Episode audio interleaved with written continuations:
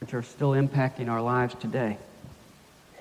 And this morning we're going to get some insight into this man's life and see just what it takes to make an impact on the world.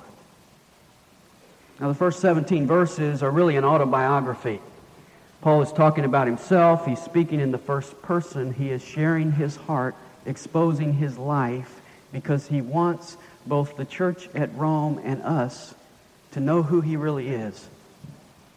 And this introduction reveals four things about Paul the man, the message, the ministry, and the motive. This morning we're just going to look at the first seven verses which form the salutation. If you trim it down, these first seven verses are just essentially this. Verse 1, Paul. Verse 7, to all who are in Rome. That's the skeleton of the first seven verses, but Paul fleshes it out with a lot more information.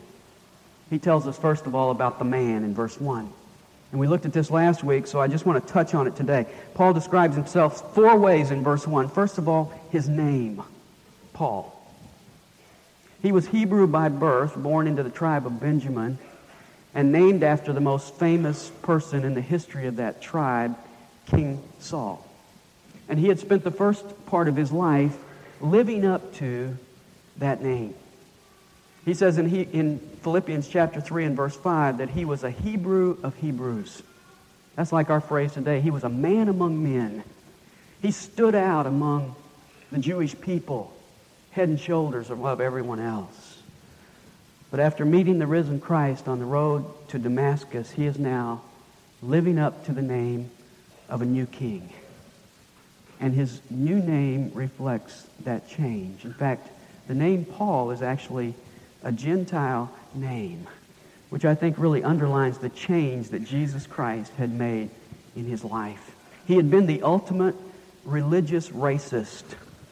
And now, not only is he taking the gospel to the Gentiles, but he's taking the gospel to the Gentiles with a Gentile name. Second, we see his status in verse 1. He says, a bondservant of Jesus Christ.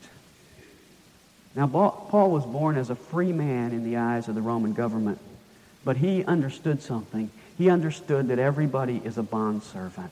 Everybody has a master. Like Bob Dylan used to sing, you got to serve somebody. Jesus said in John 8 34, everyone who commits sin is a slave of sin.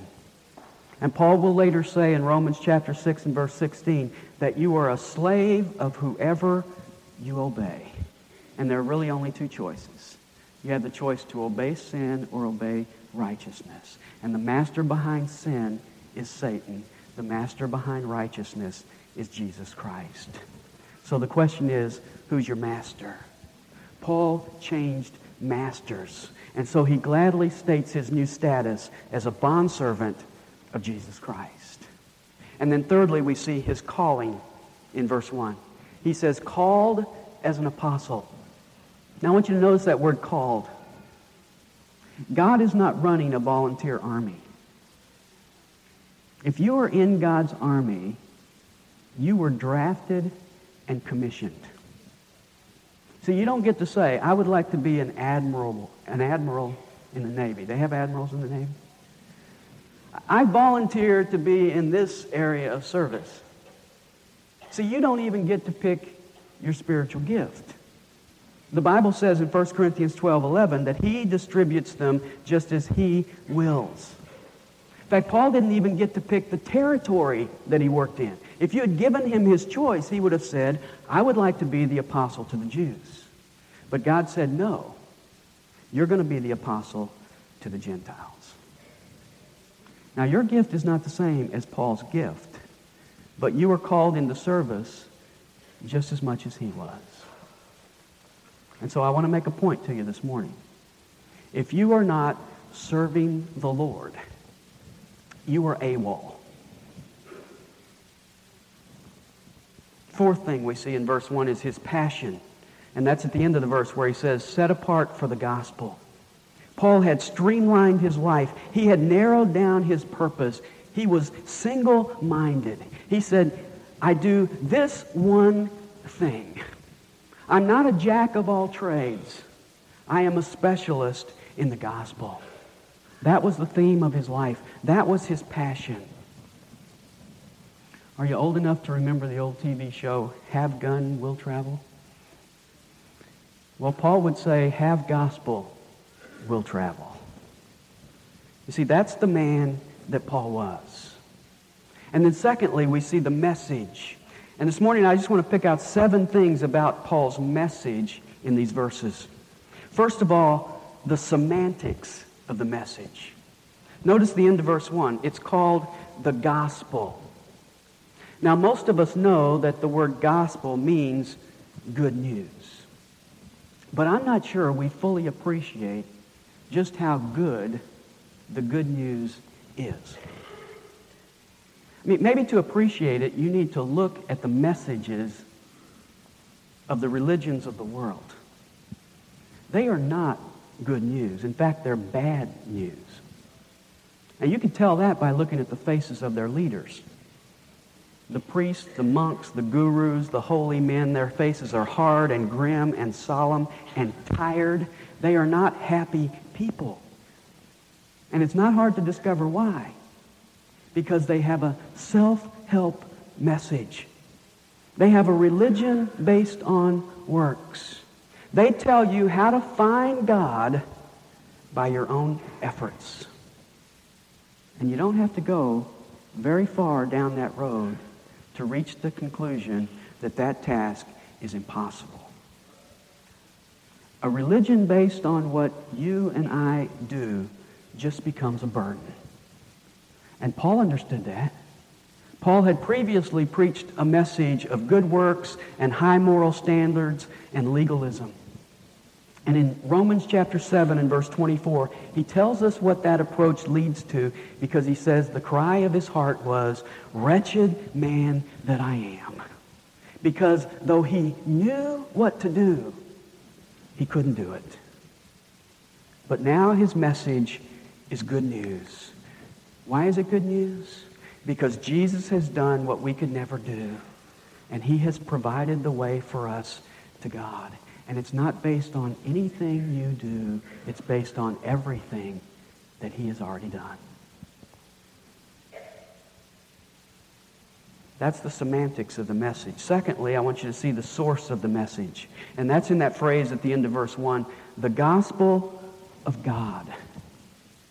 Now, the term gospel was a common word in the first century. If the army went out and won, the news came back and that news was the gospel. Good news. If word came back from your school that you graduated, that was gospel. Good news. If word came from the doctor that you were pregnant, that was gospel, or maybe not pregnant. That was gospel. Good news. See, this is a common word, and so Paul wants to clarify that this, not, this is not a message of man's good news to man. It is a message of God's good news to man. You see, we didn't think up the gospel. We didn't anticipate the gospel. We didn't deserve the gospel. We didn't do anything to contribute to the gospel except rebel. It's God's good news. He's the source. You say, well, why would God bring good news to a world full of people who reject and scorn him? Well, that's the question that we will contemplate for eternity. Because the answer is not rational, it's relational. The answer is not found in law, the answer is found in love. There's a story told in France about a mother's love for her son.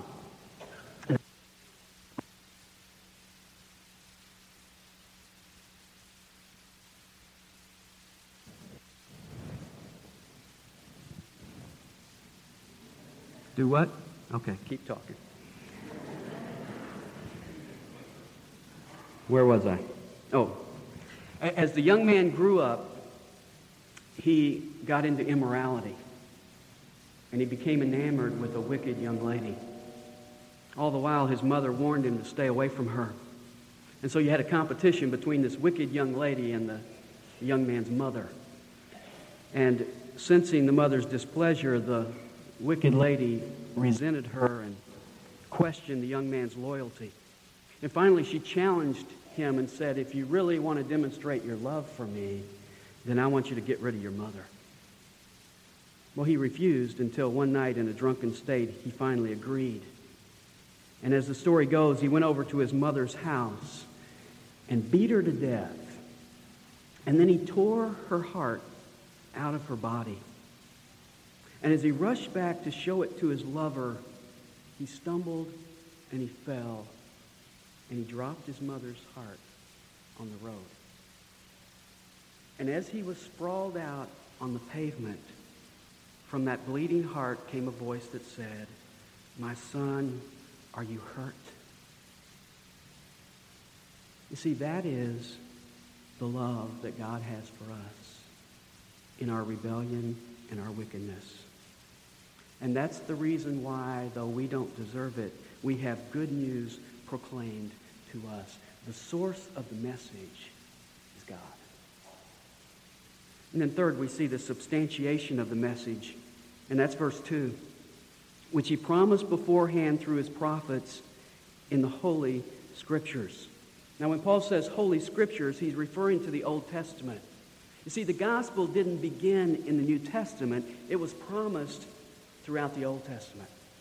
It is good news, but it's not new news. Moses preached the gospel. Abraham preached the gospel. David preached the gospel. Isaiah preached the gospel.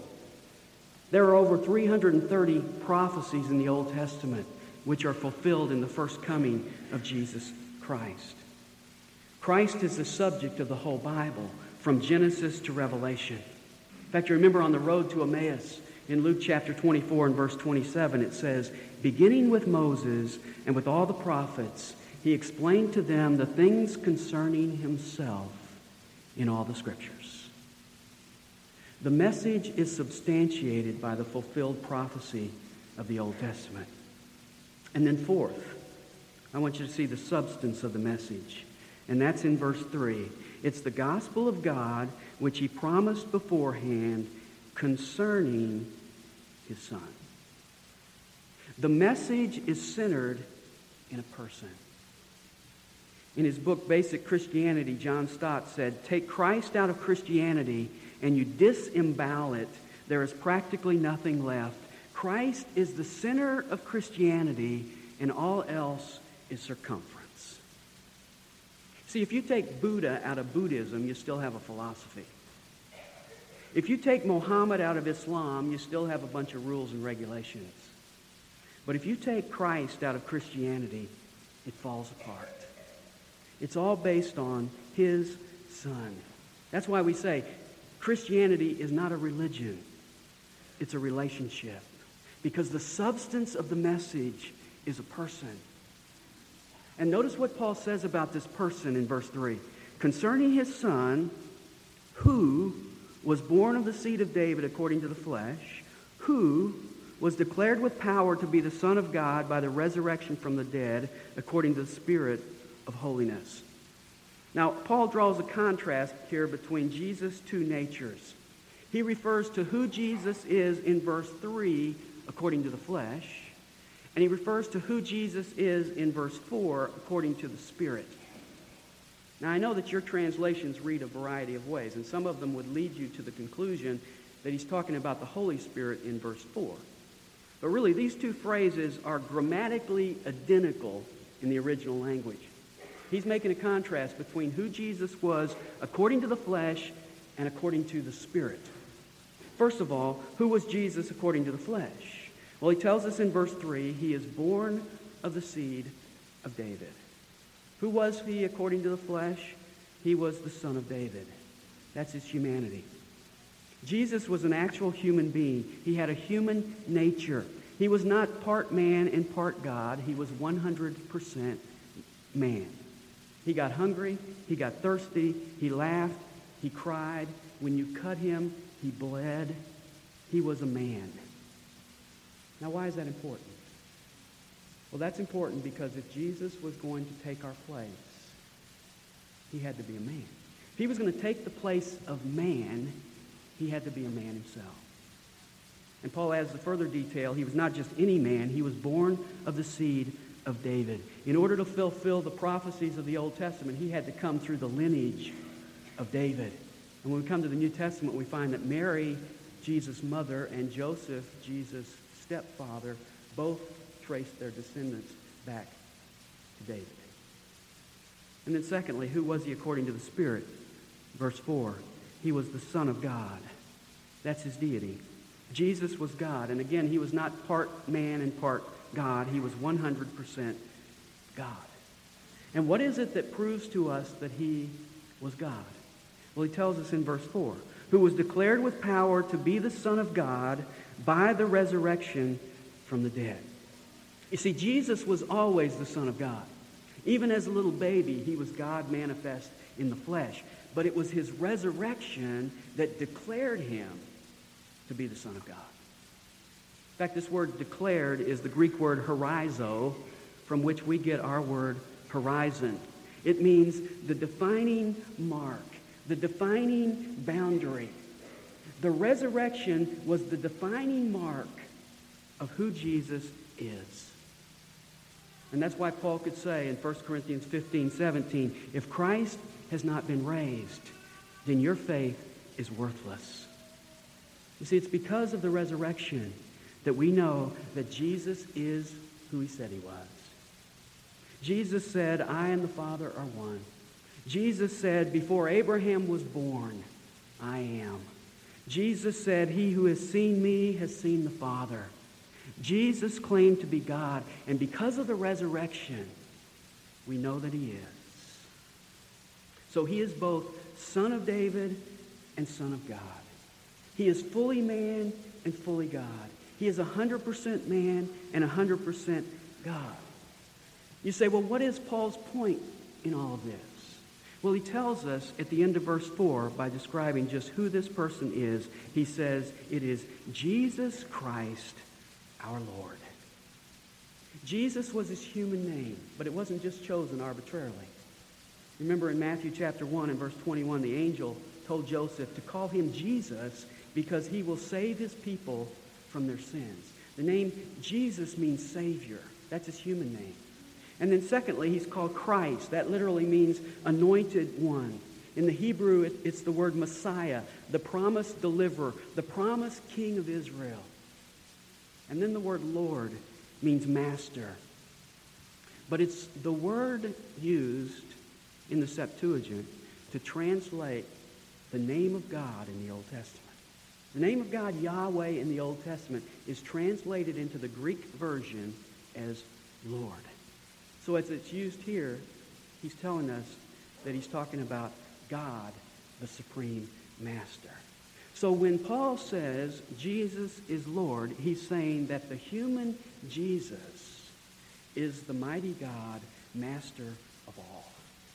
And that is the substance of the message. Jesus is Lord. But see, that's not the only question we have to answer. You see, the question you have to answer is not just, is Jesus Lord? The question you have to answer is, is Jesus your Lord? Can you put the personal pronoun in verse 4 the way Paul does? Paul says he is Jesus Christ, our Lord.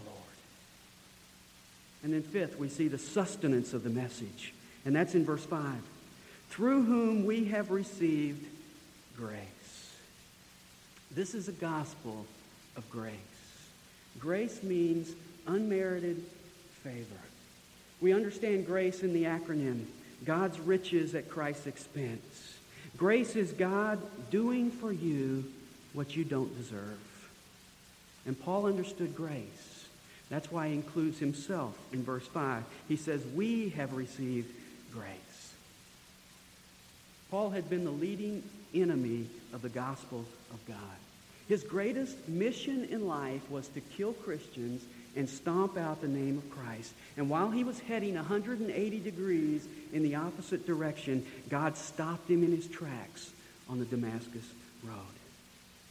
You say, well, how could someone so rebellious be brought to his knees before Jesus? And the answer is the same way you were brought to your knees before Jesus. It was the grace of God. You see, only the grace of God can produce those changes in an individual's life, and only the grace of God would want to. The gospel is a message of grace. It's God doing for you what you could never do. There's an old story from the Middle East about a man who was traveling on his donkey when he came upon a small fuzzy object lying in the road. So he dismounted and he went over to look more closely and he found a sparrow lying on its back with its scrawny legs thrust upward. At first he thought the bird was dead. And then he, when he looked closer, he realized it was very much alive. And so he said to the sparrow, Are you all right? And the sparrow said, Yes. And the man said, Well, what are you doing lying on your back with your legs pointed toward the sky? And the sparrow responded that he had heard a rumor that the sky was falling, and so he was holding his legs up in support. And the man replied, You surely don't think that you're going to hold up the sky with those two scrawny legs, do you? And the sparrow said, One does the best he can. Now, I would suggest to you that that's a good description of the way most people approach God. They have heard the rumor that the judgment of God is coming, and so they're doing the best they can. And the best they can do is two scrawny bird legs. But I want to tell you this morning, the message of God is not a message of do the best you can. It's a message of grace. God already let the sky fall on Jesus in your place, even though you don't deserve it. And then sixth, we see the scope of the message. And we see that in verse 5 in that phrase, all the Gentiles. It's a gospel for the whole world. In the Jewish mind, there were only two types of people. There were Jews and non-Jews. They didn't see any particular races. They just grouped all the non-Jews into one category, and they were called Gentiles. And Paul says this message is for all the Gentiles. This message about the Son of God who was born into the lineage of the King of Israel is for all the Gentiles. It's a universal message. It's a global gospel. That's the scope. And then seventh and finally, we see the significance of the message. Verse 5 begins, through him, and it ends, for his name's sake. It all begins and ends with God. It's all by his grace and for his glory. You see, the significance of the message is that he gets glorified. Paul tells us about that in Philippians chapter 2 and verse 10, where he tells us that one day at the name of Jesus, every knee will bow of those in heaven and on earth and under the earth, and that every tongue will confess that Jesus Christ is Lord to the glory of God the Father. The significance of the message is the glory of God. You see, that's why salvation is 100% God's doing. If it were 50 50, we would split the credit. But it's all His work. Paul will later say in Romans 11:36 that from him and through him and to him are all things. To him be the glory forever. Amen. What a message. The semantics, it's the good news. The source, it's all from God. The substantiation, it's prophesied throughout the Old Testament. The substance, it's all about a person, Jesus Christ our Lord. The sustenance, it's all by God's grace. The scope, it's for all men everywhere. And the significance, it's all for his glory. Now, what should be our response to such a great message? Well, that's the ministry, point three. And Paul describes his ministry in one simple phrase in verse 5. I want you to see it. He says, through whom we have received grace and apostleship to bring about the obedience of faith among all the Gentiles. Paul says, My ministry is to go to all the Gentiles and bring about the obedience of faith. Now, that's an interesting phrase, isn't it? I find it very instructive that in this letter where Paul writes, and his message is that salvation is by faith apart from works, he begins the letter with this phrase, and then when you get to the end of the book, you'll find in chapter 16 and verse 26, he ends with this same phrase, which tells me that salvation by faith apart from works always results in obedience. Genuine faith always leads to practical, lived out faithfulness. Genuine faith is obedient faith. See, that's the fulfillment of the Great Commission. Jesus said, Go, baptize them, teach them to observe what? All that I commanded you. Here in Romans chapter 1 and verse 8, he says, Your faith is being proclaimed throughout the whole world. Now, how is the whole world hearing about their faith? Well, because it's obedient faith. It's the kind of faith you can see. What's our statement of faith? He tells us back in verse 4. It's that Jesus Christ is our Lord. And that term Lord implies what? Obedience. Jesus said in Luke 6:46, "Why do you call me Lord, Lord, and do not do what I say?" Genuine faith is expressed in practical obedience.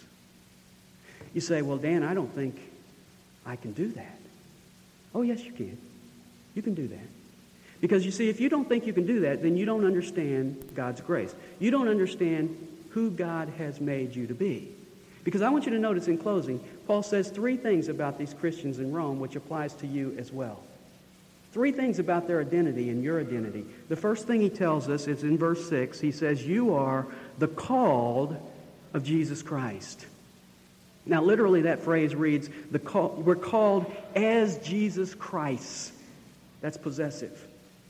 You see, he's not talking here about the fact that Jesus Christ has called you because that's really the work of God the Father. What he's saying is, having been called, you now belong to Jesus Christ. You are attached to him. You are connected to him. And Paul is going to tell us later in this book in Romans 8:39, nothing shall separate us from the love of God which is in Christ Jesus our Lord. As a Christian, you are never alone. God doesn't call you to obey and leave you on your own. You are never alone because your new identity is that you belong to Jesus Christ. Secondly, he says in verse 7, you are the beloved of God. Now, if you struggle with your sense of self worth, if you struggle with your sense of significance, I just want you to grasp this concept this morning. You are somebody because the ultimate somebody loves you. You are the beloved of God. And let me explain that to you. While it's true that God loves everybody, it's only believers that he refers to as his beloved. If you're a Christian, you have a unique place in the heart of God. You see, I love my neighbors and I love you, but only my wife and children are my beloved. God loves the whole world but only believers are his beloved. And that's your new identity. And then thirdly, he says in verse 7, you are called as saints. Saints is the Greek word hagios. It means holy ones. A saint is not a little guy that stands on a dashboard. A, a saint is not some dead person who has been venerated by the church. A saint is not some dead person who is hearing prayers. We are saints. And we are saints not because men say so, we are saints because God says so. You say, well, how could God call me a saint? How could God call me holy? Well, the explanation is in 2 Corinthians 5:21. It says, "God made Christ who knew no sin to be sin on our behalf that we might become the righteousness of God in him. That's one of my favorite verses. God took your sin and he put it on Christ. And then he took Christ's righteousness and he put it on you. So that in God's eyes, you are just as righteous as Jesus Christ. And that's why God can say, You are a saint. You are a holy one. Now, the problem with no, most unbelievers is they can't face the fact that they're a sinner. The problem with most Christians is they can't face the fact that they're a saint. You are a saint, and God gives you every reason to live like one. You say, Well, Dan, I, I can't really say that I'm a saint. I can't really say that I'm beloved of God. As I sit here this morning, I can't really say that I belong to Jesus Christ. Well, if you're saying that, God's got some good news for you. He invites you to come to Jesus Christ this morning. And He invites you to come with empty hands because there's nothing you can offer Him. His grace has already paid the total price. He just wants you to come so that He can forgive you and cleanse you and make you new. I'm going to ask the praise team to come and close our service today. And we're going to offer that invitation to you. We're going to offer you the opportunity to come to the Lord Jesus if you've never done that before. There may be others here who want to